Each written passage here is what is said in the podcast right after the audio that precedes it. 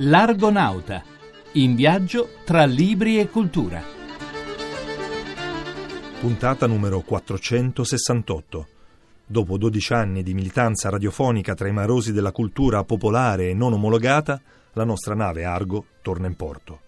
Ma prima degli addii, o arrivederci che siano, parleremo di ideologia e condizionamenti, della verità assoluta e infine faremo un breve percorso a ritroso nel lungo viaggio del nostro programma insieme al suo ideatore. Cari argonauti, buonasera da Paolo Corsini. L'ideologia politica ha condizionato la vita di molti, sin da piccoli, sia uomini che donne. Nel secolo scorso ciò è stato ancora più vero per chi si è formato in ambienti di destra. Ecco quindi la storia di una bambina che vive a Roma in una famiglia borghese negli anni 70 il racconto nel romanzo Vittoria della giornalista Annalisa Terranova, Libri e storia di Federica Frangi. Tu, vestita di fiori perché ha deciso di raccontare quegli anni attraverso un romanzo? Perché gli anni 70 sono un grande buco nero nella memoria di questo paese ed a mio avviso la narrazione, oltre la ricostruzione storiografica, che è sempre parziale, la narrazione da un punto di vista femminile, intimo, quotidiano, poteva rendere meglio il clima di quegli anni e soprattutto il vissuto di chi eh, cresceva all'interno di una famiglia del movimento sociale, di una famiglia di vinti. Un adolescente di destra si scopriva sì reietto e provava un profondo disagio. Eri bella. E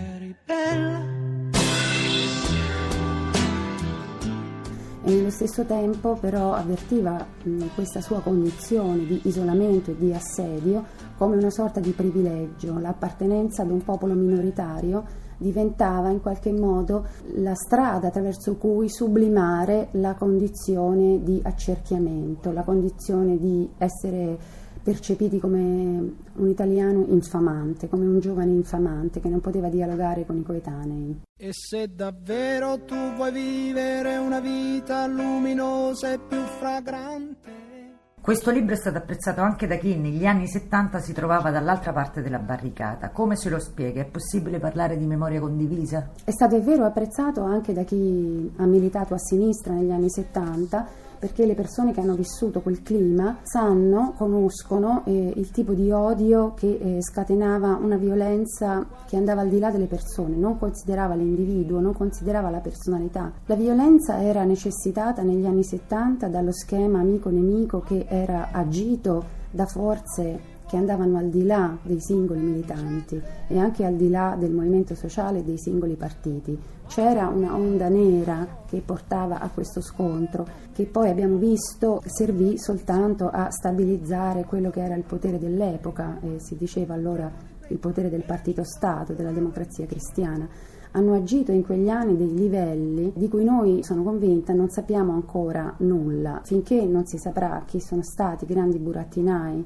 di quel periodo, e parlo della violenza politica, ma parlo anche delle stragi, non sarà possibile guardare a quegli anni se non con il punto di vista di chi nel modo più sincero e anche generoso rende omaggio al proprio mondo di appartenenza attraverso la propria esperienza personale. Planando sopra boschi, braccia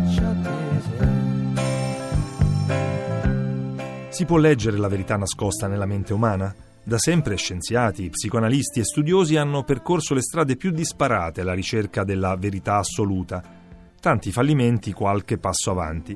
Oggi, grazie alla ricerca scientifica, si tentano nuove strade. Riflessioni sulla scienza di Alfonso Piscitelli. Capire cosa si cela dietro ad uno sguardo, dietro un silenzio, entrare nella mente delle persone, è sempre stata un'aspirazione dell'umanità, condivisa da innamorati dubbiosi e inquisitori feroci. Diversi modi sono stati tentati nel corso dei secoli per arrivare a leggere la verità nascosta. Si va dalle torture e dai metodi bruschi degli interrogatori polizieschi agli esperimenti della psicologia. Nell'Ottocento anche Freud praticò l'ipnosi prima di sperimentare il metodo di passaparola che è tipico della sua scuola. Attraverso l'interpretazione dei sogni, sempre Freud cercò di capire nell'uomo ciò che neppure l'uomo sa di se stesso – nello stesso tempo Lombroso applicava il codice penale alla misura degli zigomi e allo spessore delle mascelle, pensando di anticipare le stesse intenzioni del delinquente nato. Ed altri non tralasciavano di consultare la zingara porgendo la mano. Nel Novecento gli americani hanno cercato di introdurre la scienza nei tribunali e alcuni di loro si sono convinti che la famosa macchina della verità fosse un antitodo alla menzogna più potente della Bibbia posta sul banco del testimone. Ora la macchina della verità si è evoluta in strumento informatico che legge le onde cerebrali. In onda veritas potrebbe essere il motto di questo traduttore simultaneo di pensieri e di intenzioni. Ed eccoci, dunque, alla fine. Eh sì, la parola fine ha sempre un gusto amaro. È vero, i vecchi redattori capo, quando iniziavi la professione di giornalista ed entravi nella redazione da abusivo, una delle prime cose che ti insegnavano era di non affezionarti troppo a quello che ti pubblicavano, tanto il giorno dopo con quel giornale ci si sarebbero incartate le uova. Noi che facciamo radio siamo ancora più abituati all'effimero, il nostro lavoro è un soffio che si disperde nel vento. Però, però dopo 12 anni di presenza settimanale, dirla questa parola fine è difficile. E allora l'unico modo che ci sembra sensato è farlo con Giasone in persona, colui che l'Argonauta l'ha pensato, creato e portato avanti per molti anni prima di passarmi il testimone. Gianfranco De Turris. Come è iniziato il tutto? Siamo partiti con la mia proposta all'allora direttore del GR di Radio 1, Bruno Socillo, di creare una trasmissione culturale controcorrente che aggiornasse gli ascoltatori su tutto quanto si faceva in un settore di cultura di solito ignorata, sia perché di tipo troppo popolare, dal fantastico ai fumetti, diciamo così, all'avventura, all'esoterismo, sia perché di posizioni culturali controcorrenti. Io ho raccolto il tuo testimone, tu sei stato l'ideatore di questo programma, un programma dove appunto, come dicevi, si trovano cose che non si leggono sulle pagine culturali dei grandi giornali né si sentono in altre trasmissioni non solo radiofoniche, ma penso a tutti i tipi di trasmissioni della RAI. Sì, purtroppo devo dire è così, è un fatto di cui posso vantarmi e si possono vantare quelli che mi hanno aiutato a mandare in onda eh, la trasmissione per tanto tempo e che dovrebbe costituire il fatto di occuparsi della cultura a 360 gradi quasi la normalità del giornalismo culturale italiano, cosa che purtroppo non è. Il giornalismo culturale italiano è un giornalismo settoriale e spesso anche fazioso, non dobbiamo avere paura di dirlo.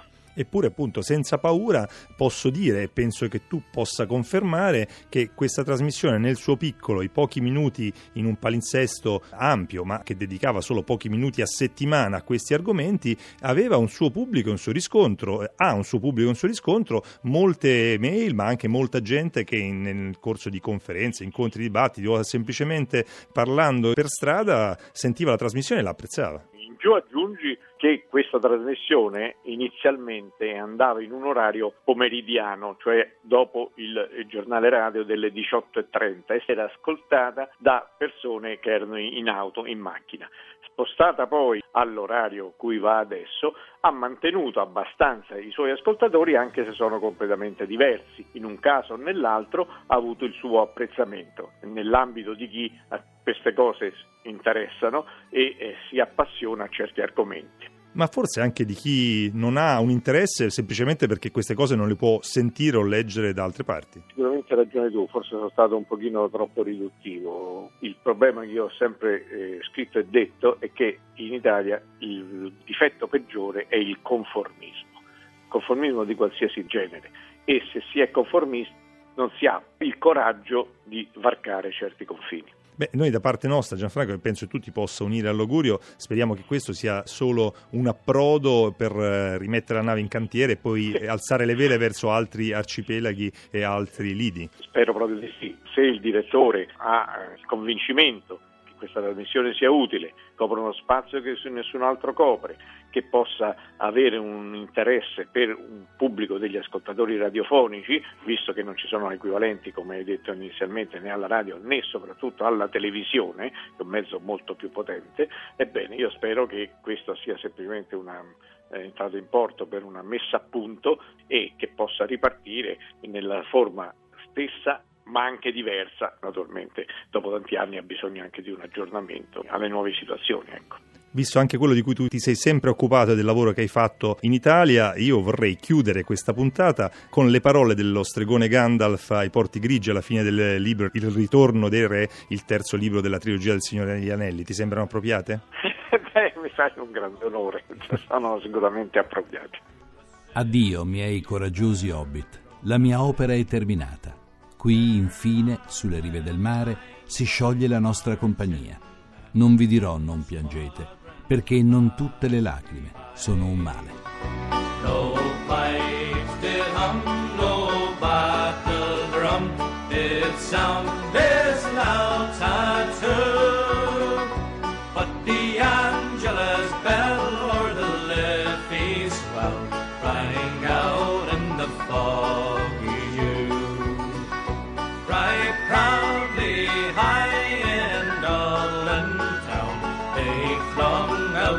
high.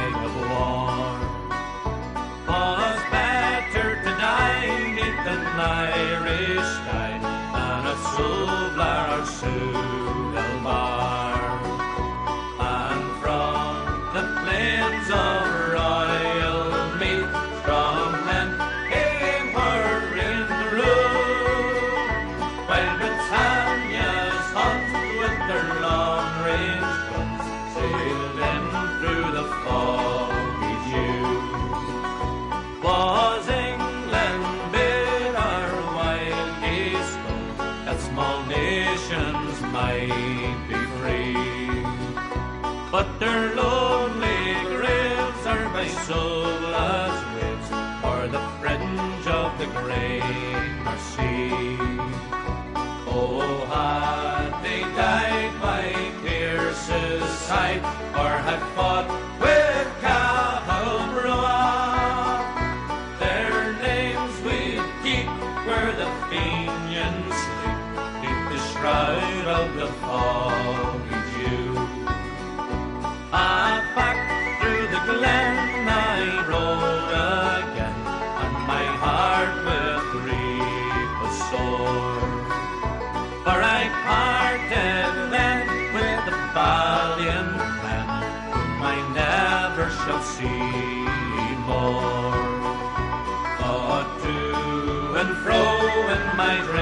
I go, and I kneel and pray for